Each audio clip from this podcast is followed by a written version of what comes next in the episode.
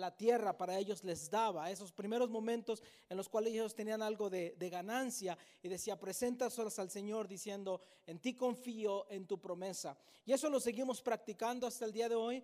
Eh, durante todo este mes de enero, mi esposa y yo hemos tenido la oportunidad de orar por varios de ustedes, varias familias a las cuales traen sus primicias a la iglesia y la verdad que es una gran bendición el poder eh, mirar a las, personas que traen eh, su, su primera ganancia del año, es decir, aquí está, esto es, el, esto es lo, que, lo que empiezo, no sé cómo va a ir el año, todavía no he, no he recibido todo mi salario del año, pero simplemente estoy dando un paso de fe confiando en que este va a ser un gran año para mí. Entonces, tomemos el tiempo para ofrendar, para diezmar y si vas a dar tus promesas, indica lo que son tus primicias ahí en la, en la aplicación o en el sobre que está allá afuera. Para los que gusten dar eh, su sobre de una forma tradicional, lo pueden hacer también allá afuera.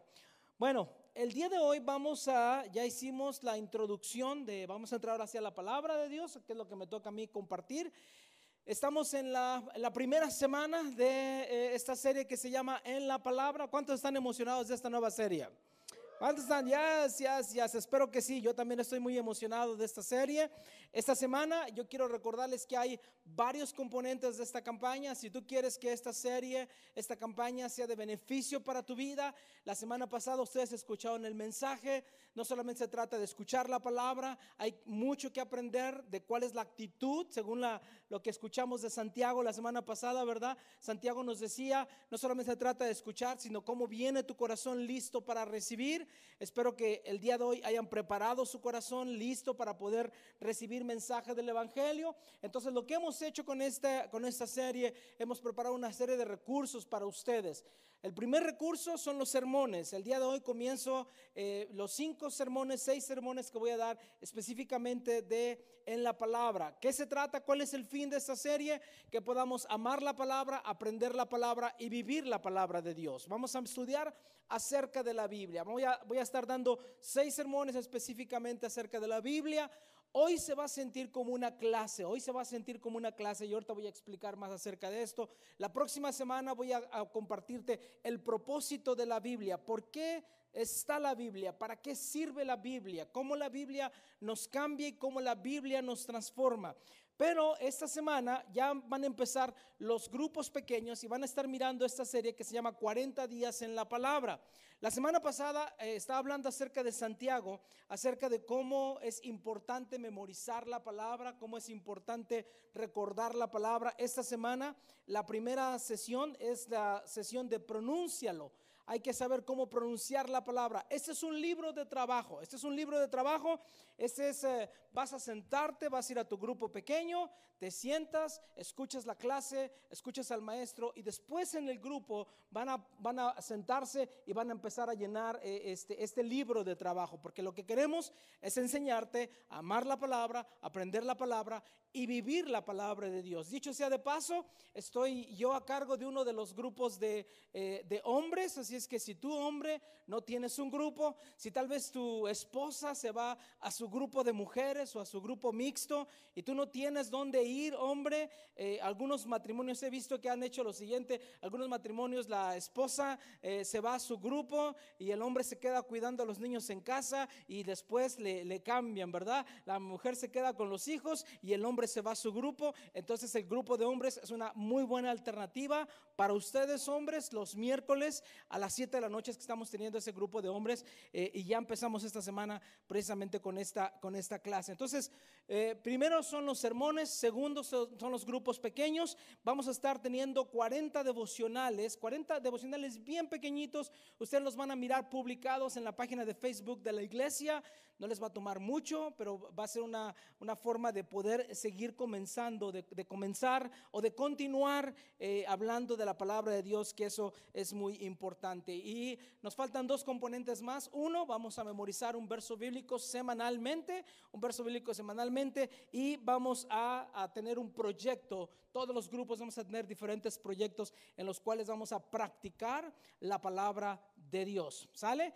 De eso es lo que se trata esta campaña. Entonces, no te limites a solamente escuchar el domingo, pon en práctica la palabra. Y la buena noticia es que el mensaje que yo voy a compartir el día de hoy allá con los niños les van a compartir el mismo mensaje reducido con sus jóvenes, el mismo mensaje reducido con sus jóvenes adultos, el día de mañana el mensaje reducido, de tal forma que toda la iglesia, todas las, todas las familias, vamos a estar mirando el mismo mensaje para que podamos compartir en nuestra casa lo que Dios nos está enseñando.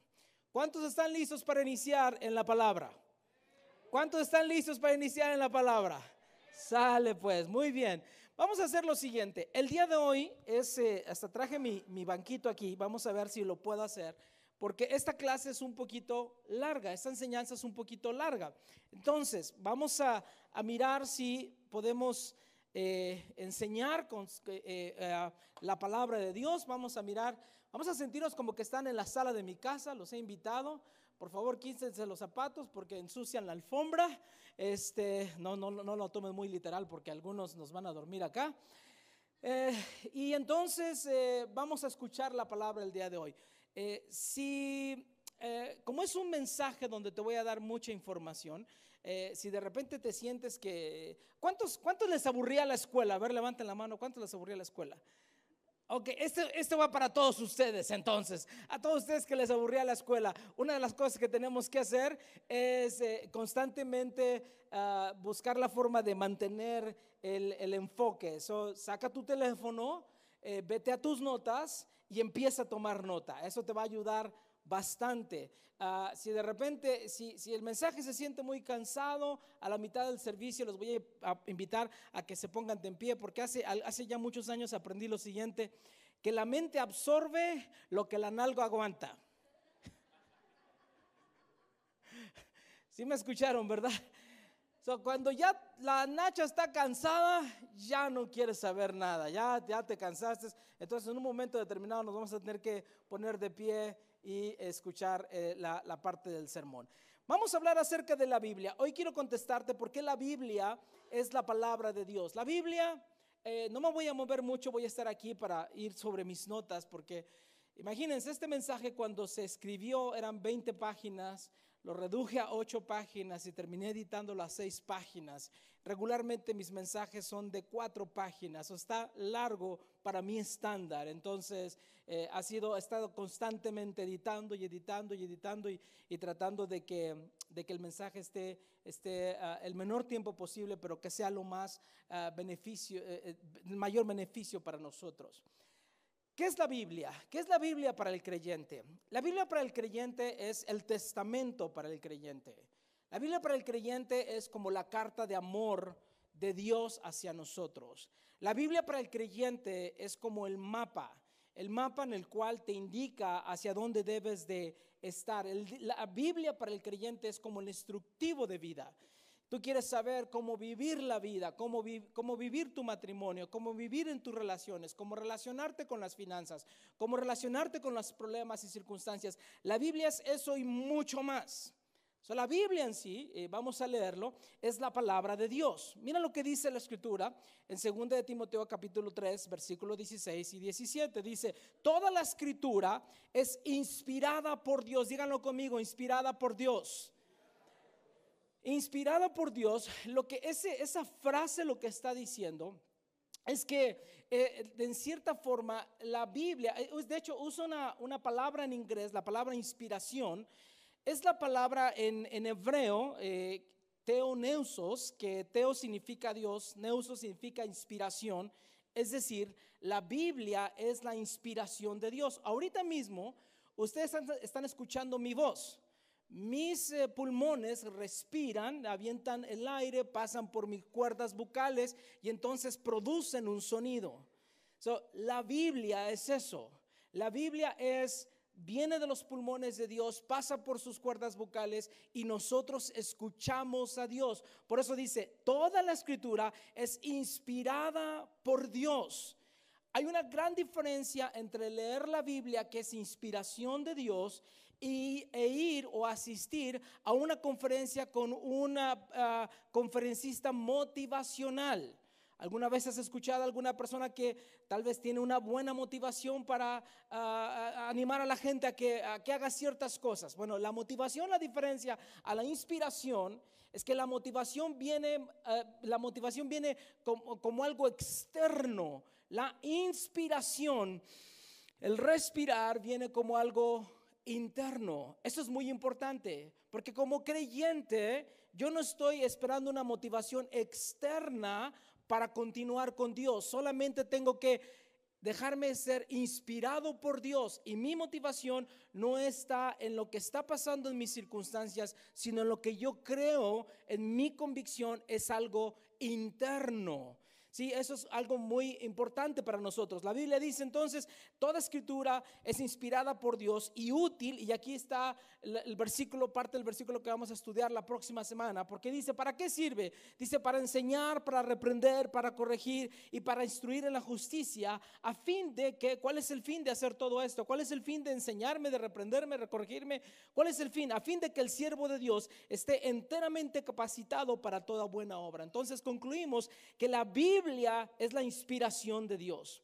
La Biblia es el aliento de Dios. Cuando la escritura dice que Dios dio aliento a Adán cuando él estaba en el huerto, en el principio en Génesis, literalmente significa que Dios sopló sobre los eh, pulmones de Adán para que él te pudiera vivir. Y entonces dice la Biblia, fue un ser viviente, porque Dios inspiró, Dios sopló. Y eso es lo que Dios hace eh, en nuestras vidas. Es decir, si yo no tuviera aliento, no tuviera voz. Pero como Dios tiene aliento, Dios tiene una voz y su voz se comunica en mi interior. Entonces, la pregunta que quiero responder es, bueno, entendamos que eh, creyendo que la Biblia viene y es el aliento de Dios para mí como creyente, que es la carta, el testamento de Dios para mi vida, entonces, eh, ¿cómo realmente yo sé que puedo confiar en la Biblia? ¿Cómo yo realmente sé que la Biblia es confiable? Esta pregunta ha sido discutida a través de los años. De hecho, la revista Time Magazine eh, sacó dos portadas hace ya algunos años. ¿Es la Biblia la verdad? ¿Es la Biblia algo, algo nada más pura fantasía, pura ficción? La revista Time Magazine obviamente es una de las revistas más importantes a nivel mundial, más influenciales. Y sin embargo, ellos también hicieron la pregunta, ¿será que podemos confiar en la Biblia? ¿Es solamente un cuento? ¿Es una fantasía? Es como aquella película de las guerras de las galaxias. En una galaxia hace muchos, muchos, mucho tiempo, ¿verdad? Y empieza. O, como los cuentos de, de Disney, ¿no? ¿Será que esto, la Biblia, es verdad o es mera fantasía? Esta es una pregunta entonces que debemos de indagar y de preguntarnos para ver si la Biblia es verdad, es ciencia ficción, es fantasía, eh, ¿puedo, yo confiar en la palabra de Dios? El día de hoy lo que quiero hacerte, hacer con ustedes es darle pruebas, evidencias y hechos. Por eso se va a sentir como una clase, porque te quiero dar evidencia. La próxima vez que te, alguien te cuestione, te pregunte acerca de, ¿por qué puedo confiar en la Biblia? Si la Biblia va en contra de la ciencia? ¿Por qué puedo confiar en la Biblia si la Biblia ha pasado, el texto bíblico ha pasado de mano en mano, de mano en mano? ¿Y quién me dice a mí que esto no, no ha cambiado? ¿Quién me dice que alguien eh, eh, eh, añadió algún texto o quitó algún texto? ¿Cómo me puedes comprobar que realmente la Biblia es de Dios y es confiable? So, la próxima vez que te, alguien te cuestione acerca de la Biblia, mi idea, mi meta es que tú tengas suficiente evidencia para poder contestar. Lo mismo para ustedes, padres, cuando vengan sus hijos y les empiezan a preguntar, mi, mi, maestro en la universidad o mi maestro en high school dijo que la Biblia no era verdad, que Jesucristo solamente es un personaje histórico y que eso no debemos de confiar en esas cosas, tú tienes entonces evidencia para poder hablar con esa, con esa persona. So déjame darte en esta tarde siete eh, eh, razones del por qué tú puedes confiar en la Biblia. Número uno, déjame decirte la primera. La primera es porque la Biblia es, es precisa históricamente. Históricamente es precisa. Se ha comprobado que la Biblia habla de lugares reales y de personajes reales. Es decir, la Biblia no es un cuento de hadas, no es una ficción, no es algo que nada más a alguien se le ocurrió, sino que es algo real. ¿Por qué es importante saber esto? Mira la escritura, Hebreos 6, 18. Dice, es imposible que Dios mienta. Si la Biblia fuera una ficción, si la Biblia fuera solamente un cuento de hadas, un long, long time ago, como, como empezaba la guerra de las galaxias, entonces Dios nos hubiera estado mintiendo. Pero es imposible que Dios mienta. Entonces, cuando leemos la Biblia, estamos leyendo de personajes reales, de lugares reales. Eso es lo que sería. Por eso es un libro santo, un libro divino. ¿Por qué? Porque nos dice completamente la palabra de Dios, nos dice la verdad. Ahora bien, obviamente la pregunta es, ¿cómo tú puedes corroborar que lo que me está diciendo la Biblia es verdad? ¿Cómo yo puedo saber que el personaje es verdadero, que el lugar es verdadero? ¿Cómo lo puedo saber? Eh, la evidencia, obviamente, si tú vas a un, al juzgado delante del juez, tú tienes que tener suficiente evidencia. Tienes que venir con los testigos y tienes que, los testigos te tienen que decir si realmente eso pasó y eso sucedió. Entonces, cuando tú lees la Biblia, por ejemplo, tú vas a escuchar a Moisés, que fue un personaje, y Moisés nos cuenta la historia de cuando el mar rojo se dividió en dos. Tú estás mirando, estás leyendo de una persona que estuvo presente ahí y que dejó sus escritos para nosotros. Tú vas a escuchar, por ejemplo, de los doce discípulos cuando ellos, cuando Jesús había ah, fallecido y ellos están solos y de repente Jesús les aparece. Juan escribió de eso, Mateo escribió de eso, porque los testigos oculares estaban ahí. Una y otra vez vamos a mirar que los testigos están escribiendo lo que ellos estaban mirando. Por ejemplo, Josué miró las murallas de Jericó, eh, eh, de Jericó cambió, eh, caer. So, vamos a mirar en la Biblia que los personajes y las historias que ellos están contando son gente que vieron lo que ellos eh, estaban eh, presentes en ese momento y están describiéndonos lo que ellos ven, lo que ellos sienten, el momento, son testigos oculares. Pero ahora, obviamente, la pregunta, eh, ¿Y cómo yo sé que no le cambiaron al texto? ¿Cómo yo sé que no han cambiado al texto? Estamos nosotros en el año 2024. Es decir, de Jesús para acá, aproximadamente han pasado más de dos mil años. De, eh, de, Moisés para Jesús, otros dos mil años. Es decir, hay, hay más de cuatro mil años que han pasado. ¿Cómo yo puedo saber que el texto de la Biblia no se ha cambiado? Yo quiero animarles a lo siguiente. En su libro, ahí hay, una, hay un gran estudio acerca de lo importante de cómo se conservó el texto bíblico. Eso es muy importante. Pero entonces déjame darte algunos ah, hechos nada más para que podamos entenderlo. En la Biblia hay un grupo de personas que se conocen como los escribas. Díganlo conmigo, escribas. ¿Los que eran? ¿Cómo se llamaban? Escribas. Ok, los escribas.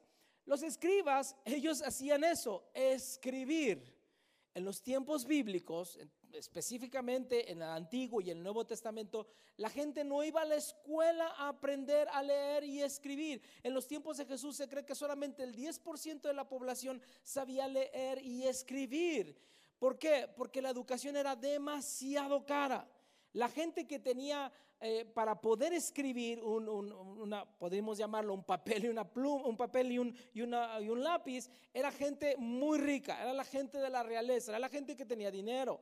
Entonces, el ser un escriba, el que escribía, es porque tenía educación, es porque tenía dinero y es porque tenía acceso a poder hacer ese tipo de cosas. Y esas personas específicamente se encargaban de escribir de copiar un texto y ponerlo en otro pergamino. Y de tal forma que ellos tenían reglas súper, súper importantes. Por ejemplo, cuando un escriba venía y empezaba a copiar un libro, esa persona se tenía que asegurar que ese, ese pergamino era idéntico. Entonces, las columnas tenían que ser las mismas. Si el libro anterior tenía dos columnas, tenía que tener dos columnas. Y ellos tenían ciertas reglas. Por ejemplo, en cada párrafo solamente copiaban no palabra por palabra, sino letra por letra. Y su regla era, tiene que haber solamente 30 30 eh, eh, letras en ese párrafo. Entonces ellos sabían, agarraban un libro, agarraban un pergamino, agarraban el otro, lo miraban, lo observaban y eran idénticos. eran idénticos. Iban copiando letra tras letra que ellos podían saber cuántas eh, letras A, por ejemplo, había en un libro. Ellos decían, en el libro de Job, por un ejemplo, hay 1500 ah, letras A. Entonces vamos a copiar las 1500, vamos a, a, contarlas. Venían en el libro y empezaban a contar todas las letras A. Si había menos de ese número, lo tiraban a la basura y lo volvían a empezar a copiar. Tan es así, eran sus reglas para mantener la integridad del texto, que ellos sabían cuál era la letra, no la palabra, la letra que era en la mitad del libro. Entonces iban a la letra que era la mitad del libro y contaban todas las letras hacia adelante y todas las letras hacia atrás. Y tenían que estar el número idéntico. De tal forma que ellos tendrían que tener una, el texto tenía que tener una integridad completamente eh, eh, ese, ese texto. ¿Alguna vez han, estado, han escuchado ustedes acerca de los manuscritos del mar muerto? Dead Sea Scrolls, esas, esas, cosas. Hay, nosotros el día de hoy, por ejemplo, en el, el Museo de Washington de la Biblia, tú te los vas a encontrar ahí. ¿Por qué son importantes para la comunidad cristiana? ¿Por qué fueron importantes estos pergaminos que se encontraron en el Mar Muerto? Dicho sea de paso, quien lo encontró era un pastor que andaba por ahí con las ovejas, no estaba planeando buscar eso y de repente los encontró. Fue un gran hallazgo para nosotros. ¿Por qué es importante? Sígueme en esto. Antes de los, eh, de los, de los manuscritos del Mar Muerto, el texto bíblico más antiguo que se tenía era de 900 años después de Cristo. 900 años después de Cristo. Eh, eran los textos más antiguos que se tenían. Y entonces estamos tratando de, discutir, ¿será que el texto lo cambiaron, sí o no? Bueno, cuando encontraron los manuscritos del mar muerto, ellos miraron que esos manuscritos venían, eh, estaba solamente el Antiguo Testamento. ¿Por qué solamente el Antiguo Testamento? Porque el Nuevo Testamento se escribió aproximadamente 300 años después de Jesús. So, lo que estaba ahí era solamente el Antiguo Testamento, es más, es decir, los libros más antiguos. Y entonces se dieron cuenta que esos manuscritos eh, eh, contenían o eran aproximadamente de 100 años antes de Cristo. 100 años antes de Cristo tenían estos libros. Anteriormente teníamos libros los más viejos de 900 años después de Cristo. Es decir, había una diferencia casi de mil años entre los libros. Entonces, déjame hacerte la pregunta. ¿Cuánto tú crees, cuánto es el porcentaje que tú crees que se encontró de diferencia entre los libros de El Mar Muerto 100 años antes de Cristo y los otros libros que tenían 900 años después de Cristo? Mil años casi de diferencia. ¿Cuál fue la diferencia entre los libros, entre unos y los otros libros? Asombrosamente mil años de diferencia, asombrosamente menos del 5% menos del 5%. ¿Qué posibilidades hay de que un libro mantenga esa integridad? Por muchos años, algunos de ustedes que son cristianos por mucho tiempo tenían como la única versión la Reina Valera. ¿Cuántos se acuerdan de la Reina Valera? Yo me aprendí la Biblia a través de la Reina Valera. Y la Reina Valera, eh, muy interesante, la Reina Valera venía eh, de, su, su, base, era de la King James Version, de la versión en inglés de la Biblia. La versión en inglés de la Biblia vendría del lenguaje original de la Biblia. El, eh, el lenguaje original se escribió en tres idiomas, el hebreo, el griego y el arameo. Del hebreo, griego y el arameo tradujeron al inglés. Y del inglés sacaron la reina versión, la, la reina Valera era precisamente la reina de España que estaba pidiendo la, traducción al castellano, al español, para el mundo de habla hispana, para ti y para mí. Es decir, nosotros teníamos que pasar por el inglés antes de poder llegar acá. Cuando se descubren los manuscritos del Mar Muerto, entonces los traductores de la Biblia vienen y empiezan a traducir la Biblia usando esos, esos, ah, esos manuscritos. Por eso algunos de ustedes van a mirar que en sus Biblias hay ciertas expresiones o palabras que sobran o faltan. ¿Por qué? Porque ese fue el 5% de diferencia entre unos y los otros. Ahora el día de hoy tenemos lo que se llama la nueva versión internacional. Y la nueva versión ya no viene como antes era la, ah, la Reina Valera. La Reina Valera venía de aquí, King James y de los lenguajes originales. La nueva versión viene específicamente de los lenguajes originales. Si traducir de los lenguajes originales al inglés se perdería algo, imagínate cuánto más se perdería cuando lo traduces al español. Entonces lo que hicieron ellos es, vámonos a los lenguajes originales, ya los tenemos, y traduzcamos esto al español. Que significa que tendríamos una versión mucho más eh, apegada a lo que dice la palabra de Dios. Esto es eh, en verdad asombroso. Tenemos el día de hoy pruebas arqueológicas. Tenemos pruebas arqueológicas donde tú puedes visitar el día de hoy, por ejemplo, el teatro en Atenas donde Pablo predicó. ¿A cuántos les gustaría ir a, Grecia y visitar el teatro de Atenas y mirar donde Pablo estuvo predicando? El día de hoy tú lo puedes ir y visitar. Más de dos mil años han pasado y tú puedes visitar ese teatro que está en Atenas. Por ejemplo, en, Israel puedes visitar el pozo de Siloé, donde Dios, donde Jesús le da vista a el ciego, o las ruinas del templo de Herodes. Podría yo ir por arquitectura, por, arqueología y arqueología y arqueología los lugares de cómo han eh, visto, wow, lo que decía la Biblia es verdadero. So, el texto se ha conservado, el texto se ha conservado, los personajes son reales, los lugares son reales. ¿Cuánto le dan gracias a Dios por eso? Esa es una gran bendición que el día de hoy tenemos acceso a la Biblia y al texto original de la palabra de Dios. Gracias a los escribas en aquel entonces que hacían ese gran trabajo. Dos, número dos, la Biblia es precisa científicamente, es precisa científicamente la palabra de Dios. ¿Tienes ese slide, Mari? Gracias. Es no solamente es precisa histórica, es precisamente también científica. ¿Qué quiere decir? Dios es el creador de la tierra y Dios estableció leyes científicas.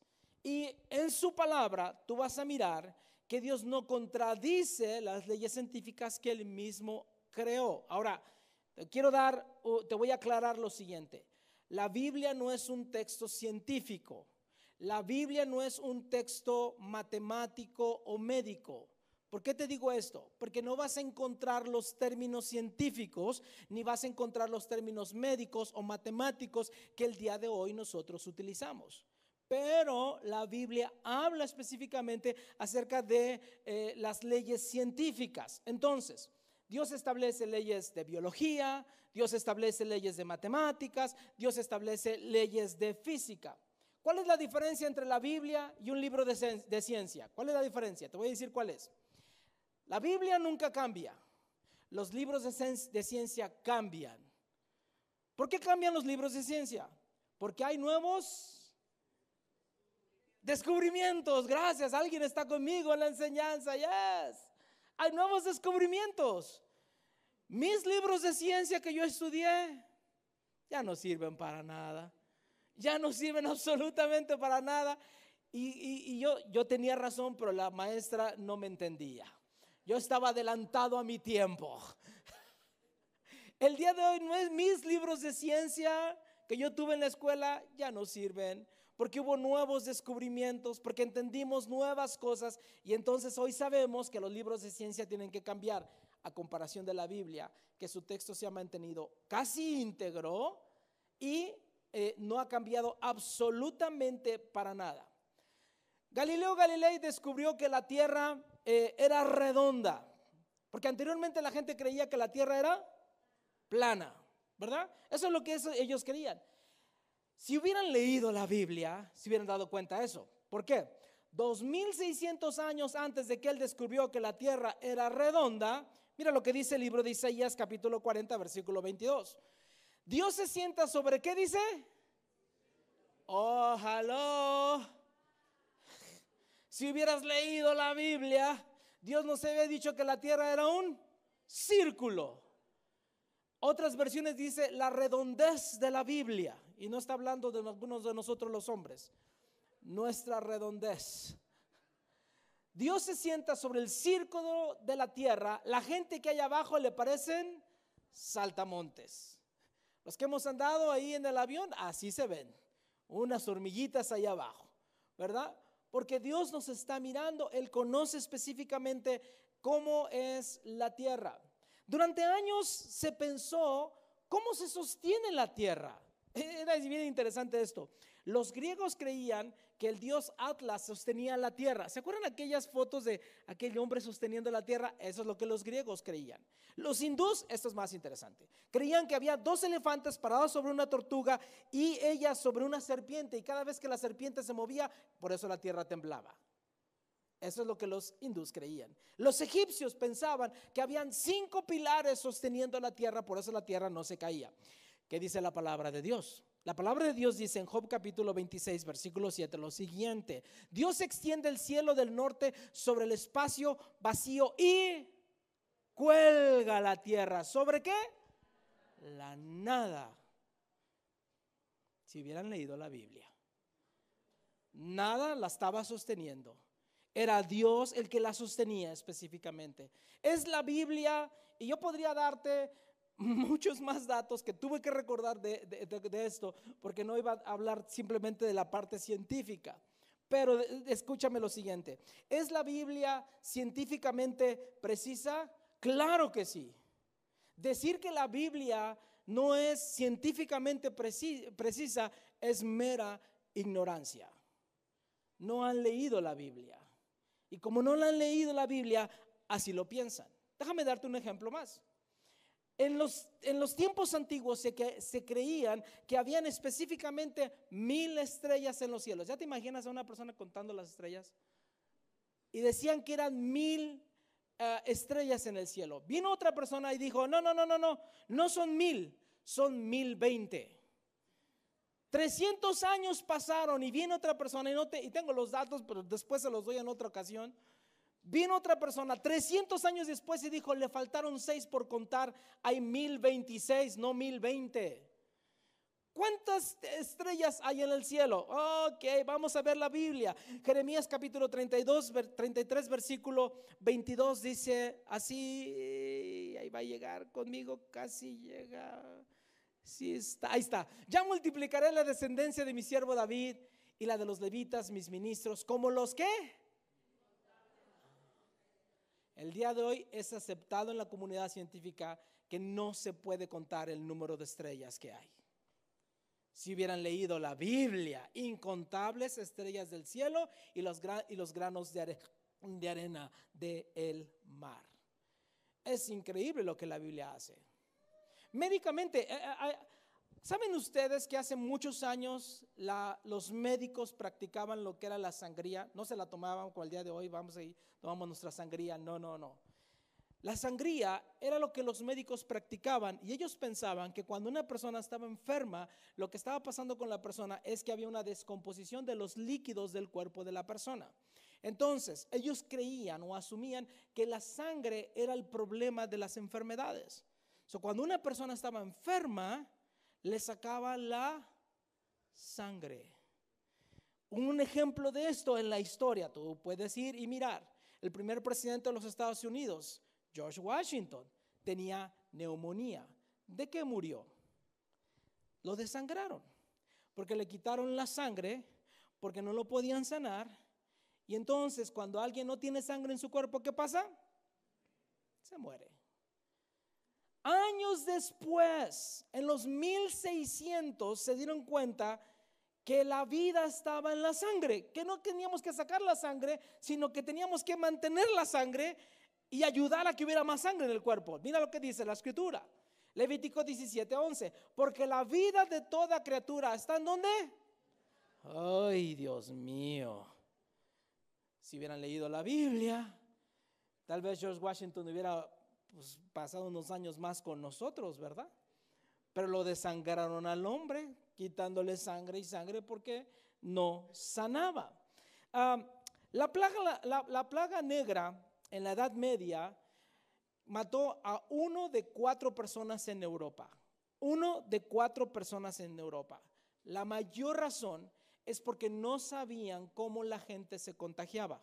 Ellos no entendían que los gérmenes se pasan de una persona a la otra. El día de hoy nosotros hace unos años pasamos por eso en la pandemia. Wow, y ahora ya somos todos expertos y nos ponemos ciertas cosas para evitar los gérmenes y todo esto. En la Edad Media no sabían eso. Y la plaga negra mató a una de cuatro personas en Europa. Pienso, si hubieran leído la Biblia, Dice Levítico capítulo 3, versículo 4, y hay muchas otras eh, eh, eh, versos de estos. Pero si la mancha lustrosa es blanca en la piel de su cuerpo y no parece ser más profunda que la piel, y el pelo en ella no se ha vuelto blanco, entonces el sacerdote aislará por siete días al que tiene la qué. Aló. Si alguien tiene una infección, aíslalo. ¿Por qué? Porque va a contagiar a los demás. Está en la Biblia. Está en la palabra de Dios. una vez más, no está usando un término científico o médico, matemático, científico, pero está ahí, está en la palabra de Dios. Entonces puedo concluir que la Biblia es científicamente correcta y es la verdad. Tercero, vámonos rápido. Tercero, la Biblia es precisa proféticamente. ¿Qué significa que la Biblia es precisa proféticamente? Significa que las predicciones que la Biblia se, ah, la Biblia están se han vuelto una realidad. Voy a dar un ejemplo de esto. Hay por lo menos 300 profecías que se escribieron mil años antes del nacimiento de Jesús se escribieron acerca de cuándo Jesús iba a nacer, cómo Jesús iba a nacer, cómo iba a vivir y cómo iba a morir. Ahora dime, ¿cuáles son las posibilidades de que mil años antes alguien esté prediciendo quién iba a nacer? ¿Cómo iba a nacer? ¿En dónde iba a nacer? ¿En qué pueblo iba a nacer? ¿De cómo iba a venir? ¿Cómo iba a vivir? ¿Cómo iba a morir? ¿Qué posibilidades hay de que eso pasa? No, pues compra el billete de lotería si tú lo sabes, porque pues las posibilidades son casi nada. Imagínate que mil años antes de que los romanos fueron los que inventaron la crucifixión. Mil años antes, el profeta David, David, está escribiendo acerca de la muerte en crucifixión y todavía la crucifixión no se había inventado a los romanos no se les había ocurrido la, crucifixión y David ya estaba hablando de la crucifixión. Mira la escritura. Eh, eh, están, el Salmo 22 lo pueden leer más adelante. Eh, no, la tengo, no lo tengo en el PowerPoint, Mari. En el Salmo 22 lo vayan como referencia y por favor lean el Salmo porque David habla específicamente de todos los sufrimientos que el Mesías iba a pasar en la cruz. Y una vez más, no se había inventado siquiera la crucifixión. Primera, segunda de Pedro capítulo 1 versículo 21 dice así, ninguna profecía fue dada jamás por un acto de voluntad humana, sino que hombres, dice, inspirados por Dios, inspirados por el Espíritu Santo, hablaron de parte de Dios, inspirados. Las profecías han sido por inspiración de Dios. Más de 300 profecías que se dieron acerca de Jesús y cada una de ellas se cumplieron. Y déjame decirte lo siguiente. Si Dios no ha roto ninguna de esas profecías, ninguna de esas profecías, no tengo por qué dudar de Él. Y creo que las profecías que faltan por cumplirse se van a cumplir. Eh, estoy esperando terminar el estudio de Apocalipsis y este año espero presentárselos. Y entonces miraremos profecías al futuro que están por suceder. Mientras tanto, déjame darte este verso. Apocalipsis 22:6. El ángel me dijo, estas palabras son verdaderas y dignas de confianza. El Señor ha enviado a su ángel para mostrar a sus siervos lo que tiene que suceder sin demora. Va a suceder, va a pasar. La palabra de Dios nos dio profecías, se han cumplido, y las que faltan por cumplirse, estamos con toda la seguridad de que se van a cumplir. ¿Por qué? Porque cada una de las profecías que se dieron en el pasado se han cumplido. Y cuando alguien ha tenido esa constancia, no tenemos por qué dudar de él de que va a volver a cumplir con todas las profecías que están por pasar, que vienen para nosotros en el futuro. ¿Cuántos le dan gracias a Dios por eso? Gracias a Dios. Cuarto, la Biblia es temáticamente unificada. Es temáticamente unificada. Wow, esto me encanta. La Biblia, desde el Génesis hasta el Apocalipsis, tiene un tema. Tiene un tema. Un tema muy específico, el tema de la redención. La redención, es decir, Jesucristo viniendo a redimir al ser humano, está escrito desde el Génesis hasta el Apocalipsis. Muy interesante, ¿verdad? Pero déjame decirte lo que hace increíble esto. Es que la Biblia se escribió en un lapso de 1600 años. 1600 años por aproximadamente 40 autores. Algunos pueden decir 39, otros 40, porque el libro de la Biblia que tenemos dudas de quién lo escribió es Hebreos. Pero bueno, algunos se lo dan a Pablo y otros no saben. Está bien. Bueno, 40 autores escribieron la Biblia en un lapso de 1600 años en tres continentes diferentes, en tres idiomas diferentes. Y estos 40 autores no se conocían entre sí. ¿Esto no es maravilloso? ¿Cómo puede un libro mantener esa integridad? ¿Cómo puede un libro hablar de lo mismo por 1600 años con todas estas características? Déjame darte un ejemplo. Por ejemplo, el, coral fue escrito solamente por una persona. Las anécdotas de Confucio obviamente fueron escritas por Confucio. Los escritos de Buda, específicamente escritos por Buda. Déjame preguntarte, ¿cuántos libros escribió Jesús en la palabra de Dios? ¿Cuántos? Ninguno. Jesús nunca escribió un libro, nunca compuso un canto. Y sin embargo, la Biblia está en todas partes. Hay frases que nosotros utilizamos que ni siquiera sabemos que vienen como de procedencia de la Biblia. Cuando llegaron los españoles a conquistar América, ¿qué crees que usaron para poder enseñarle a aquellos indígenas? La Biblia. Con la Biblia se ha educado a las personas. Por eso el lenguaje que muchos de nosotros utilizamos eh, las frases o dichos que nosotros utilizamos vienen específicamente de la Biblia. 1600 años, 40 autores, tres continentes, tres idiomas diferentes, no se conocieron. Fue escrita por poetas, profetas, príncipes, reyes, marineros, soldados, abogados, doctores y prisioneros. Y mantiene el mismo tema. Y el autor principal ni siquiera escribió un libro. No escribió absolutamente nada y sin embargo se ha escrito de él mucho más que cualquier otra persona. Dice Lucas capítulo 24, versículo 27, mira lo que dice, Jesús los guió por los escritos de Moisés, Jesús los guió, estuvo estudiando los escritos de Moisés y de todos los profetas, explicándoles lo que las escrituras decían acerca de sí mismo. Es decir, Jesús está diciendo, la Biblia, Génesis, Éxodo, Levítico, Números, Deuteronomio, Josué, jueces, Samuel, primera, segunda de Reyes y todos los otros demás libros hablan de mí. Lo vamos a estudiar. Vamos a ir por Moisés y vamos a ir por los escritos. Vamos a ir por todo para que ustedes sepan que ellos hablan acerca de mí. Eso me lleva al siguiente punto, el número 5, que la Biblia es confirmada por Jesús. La Biblia es confirmada por Jesús. Dice Mateo capítulo 5, versículo 18. Jesús dijo, les aseguro que mientras exista el cielo y la tierra, ni siquiera un punto o una coma se quitará de la ley hasta que todo se cumpla. Para Jesús no eran fantasías. Él hablaba de Moisés, hablaba de David, hablaba de Noé, hablaba de Adán y Eva, hablaba de todas las historias del Antiguo Testamento, porque Jesús confiaba y confirmaba que realmente la Biblia no eran fantasías, no eran leyendas urbanas, era una realidad. Y Jesús aceptaba la autoridad del Antiguo Testamento completamente, tan es así que iba con sus discípulos específicamente hablando de ella. Número 6. La Biblia ha sobrevivido a todos los ataques. ¿Están conmigo todavía, familia? ¿Sí? Me la voy a echar la, enseñanza. Vamos a, vamos a irlo. Vamos a terminar. Me queda uno más y termino. ¿Qué les parece? Ay, qué bueno.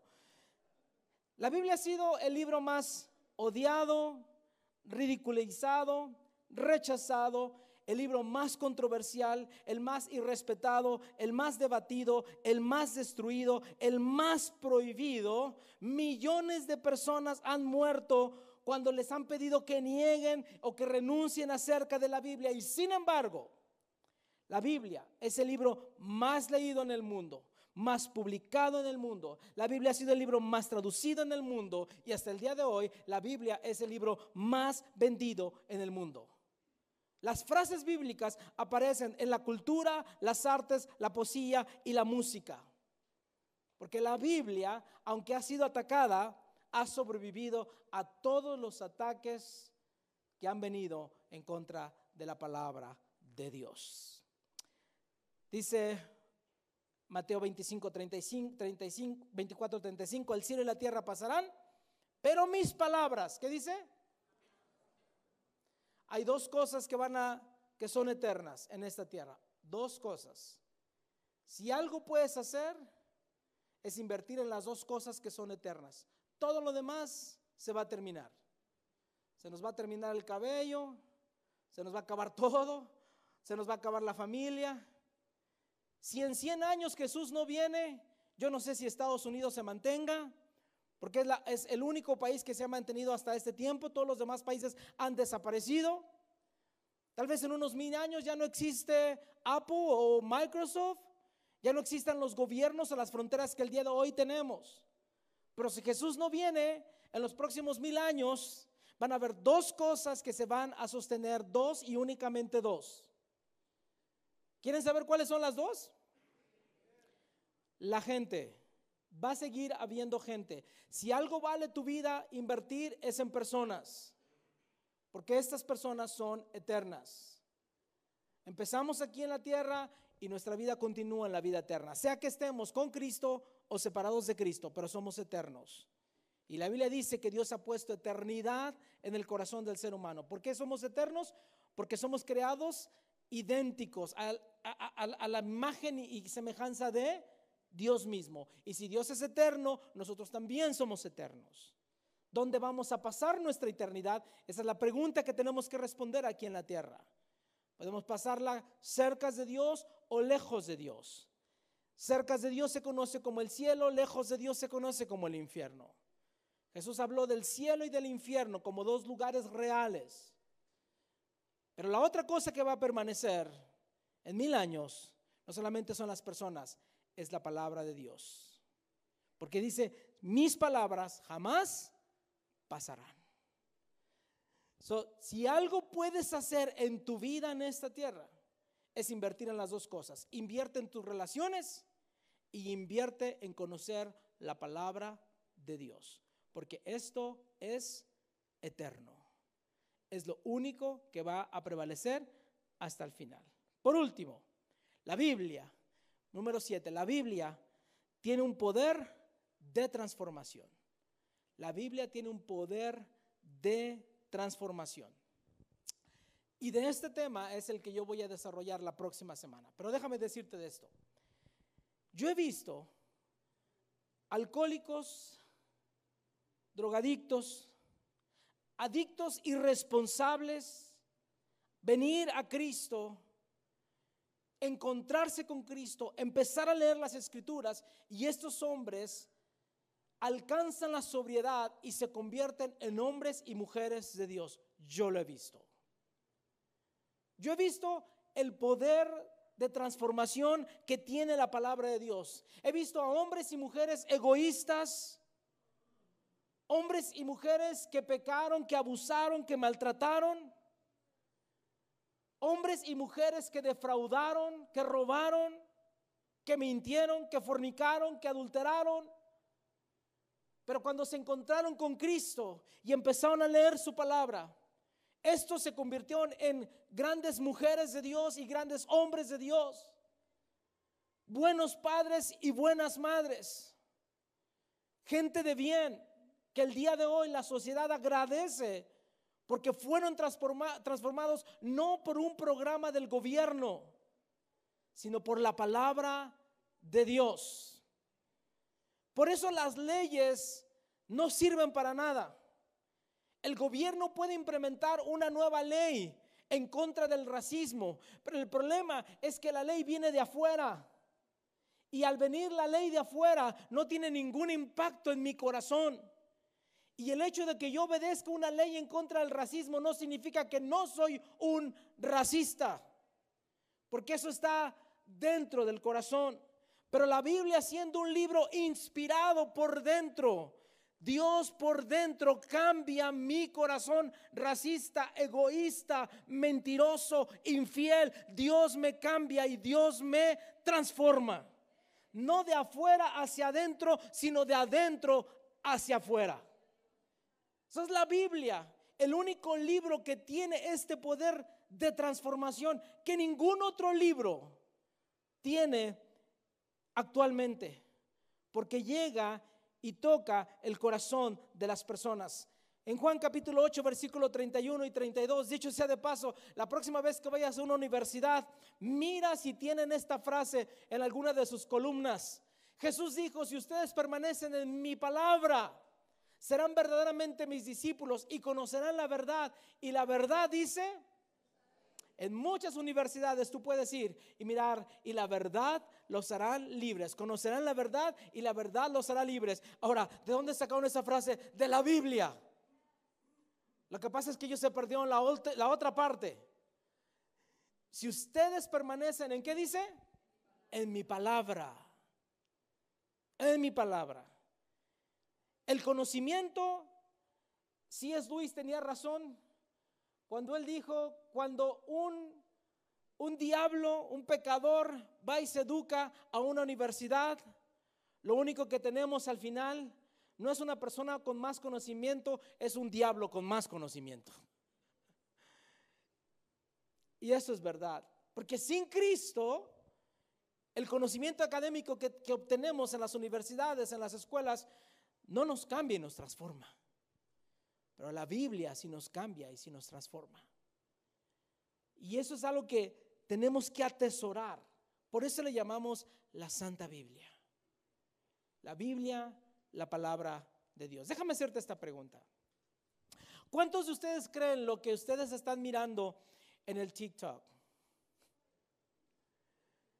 Oh, come on. Yo los veo que algunos de ustedes dicen, no sé cómo se arregla esto. Vete al YouTube, ahí está la enciclopedia, dicen. Estoy enfermo y empezamos a ver los, los videos de los doctores, a ver qué dicen, cómo arreglar la cosa. No, yo la otra vez miré a un doctor que dijo, mira, te lo voy a buscar ahí. Ahí apareció en mi Instagram, yo lo miré. ¿Cuántos de ustedes creen todo lo que aparece en las redes sociales? si viviera con ustedes. ¿Cuántos de ustedes creen lo que la televisión nos está diciendo constantemente? ¿Cuántos creen que todo lo que ellos dicen es la verdad? ¿Cuántos de ustedes creen que lo que las revistas o periódicos o artículos en el internet aparecen dicen completamente la verdad? ¿Cuántos de ustedes lo creen? Parece que nadie aquí. Sin embargo, déjame hacerte esta pregunta. ¿Por qué entonces pasamos leyendo mentiras, escuchando mentiras, mirando mentiras y las creemos en vez de pasar más tiempo con la Biblia, que es la verdad? ¿No se nos hace loco eso? Es increíble lo que hacemos. Y luego nos ponemos a pensar. Déjame, déjame hacerte esta pregunta. Tú que eres educado por el Facebook,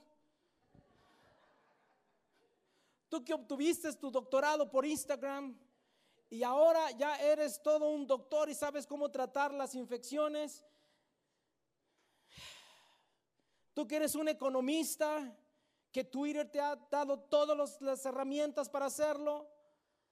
Déjame decirte cómo te va en la vida. ¿Te ha ayudado? ¿Cómo van tus relaciones? ¿Cómo van tus finanzas? ¿Cómo va tu matrimonio? ¿Cómo va la educación de tus hijos? Eso es interesante. Wow. Mi esposa y yo, cuando miramos a las nuevas mamás, decimos, pobres mamás, no, no, ¿qué están haciendo? Educadas, mamás, y las amo con todo el corazón, educadas por TikTok, por los nuevos psicólogos y terapistas y todo lo demás. Ve a la Biblia, please. Ve a la Biblia. Ve a la Biblia. Atrévete a poner los principios bíblicos ahí. Si, tú y yo confiamos en todo lo que ellos nos están diciendo, no sé para dónde van a llegar nuestros hijos. Y a veces pensamos, ay, ¿por qué tengo hijos tan inseguros?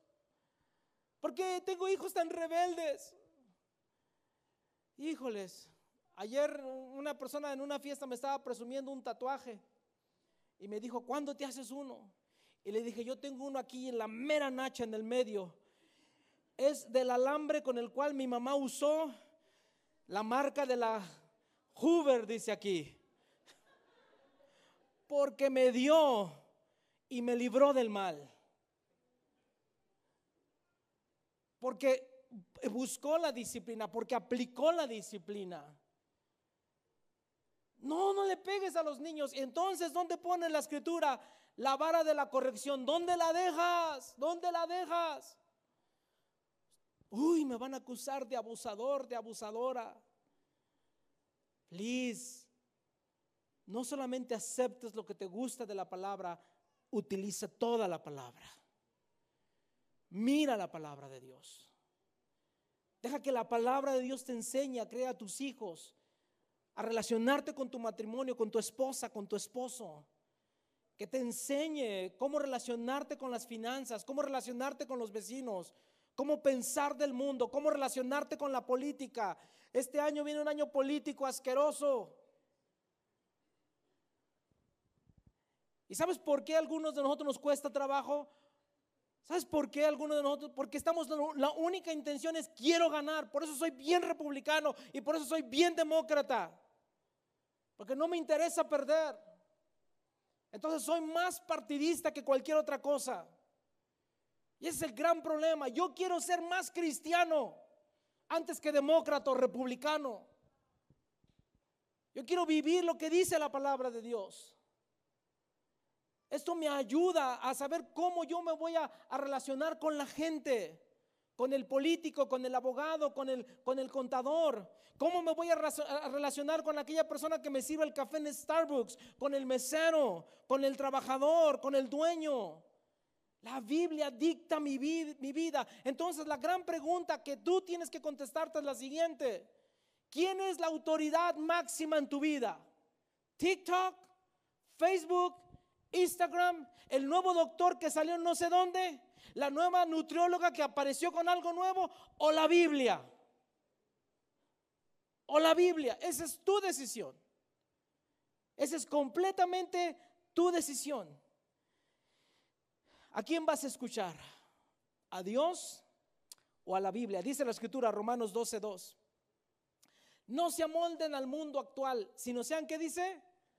transformados. ¿Cómo soy transformado? Pablo, dime, háblame, ¿cómo soy transformado? Pablo, yo quiero ser transformado porque no sé cómo tratar a mi esposa, porque no sé tratar a mi esposo, porque no sé cómo educar a mi hijo, porque no sé cómo alimentarme, porque no sé cómo romper estas adicciones en mi vida. Pablo, please, por favor, dime cómo yo soy transformado. Bueno, mediante la renovación de qué? De su mente. ¿Para qué? ¿Para qué, Pablo? Así podrás comprobar cuál es la buena voluntad de Dios, que es buena, agradable y perfecta. ¿Cómo Dios me transforma mi mente? A través de la Biblia. La semana pasada yo les dije, recibir la Biblia es como recibir algo extraño, porque lo que empiezas a recibir es algo contrario a lo que la cultura, el momento popular o los padres nos han enseñado. Entonces tengo que romper con ciertos hábitos en mi vida. Yo estoy pensando que estoy haciendo bien las cosas, pero leo la palabra y la palabra empieza a transformar mi mente. Y cuando transforma mi mente, cambia mis actos. Y al cambiar mis actos estoy viviendo una transformación literalmente. Estoy viviendo esa transformación. La única manera que sepas el plan de Dios para tu vida, según dice este versículo, es rendirte a la autoridad de la palabra de Dios. Señor, tú eres mi máxima autoridad y lo que está escrito en la Biblia es lo que va a dirigir mi vida. Mi vida. Como, lo miramos la semana anterior. Si decides edificar tu vida sobre la arena, lo único que garantizas es desgracia para tu vida. Pero si decides edificar sobre la roca, que es la palabra de Dios, vas a mirar que las tormentas vendrán y tú vas a permanecer de pie. Último verso bíblico. Colosenses capítulo 3, versículo 16. La primera parte dice, que habite en ustedes la palabra de Cristo con toda su riqueza. Así quiero terminar el mensaje. con esta oración para ustedes, hermanos, familia de iglesia amistad, como su pastor, como su padre espiritual, como su guía espiritual. Mi deseo es que habiten ustedes la palabra de Dios con toda su riqueza. Que habiten ustedes esa palabra. Aprendamos esta serie. Amemos la palabra, aprendamos la palabra, practiquemos la palabra. Acéptate, uh, ríndete a Dios, ve y aprende cómo pronunciar la palabra, que es el primer estudio que tenemos esta semana. Necesitas enamorarte de la palabra, es tu testamento, es tu carta de amor, es lo que Dios tiene para ti. Amén, familia. Vamos puestos de pie entonces. Dar un aplauso a Cristo, dar un aplauso a Cristo. Wow.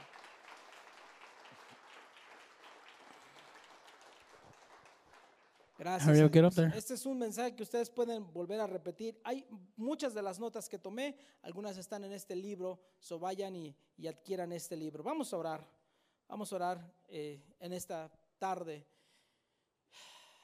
Y yo creo que eh, la idea de esta tarde es rendirnos a lo que dice su palabra. Tomando el consejo de mi pastor, Arturo, cuando leas la Biblia, de antemano llega con la actitud de decir, Señor, lo que yo voy a leer en tu palabra, de antemano te digo sí. Esa es la actitud.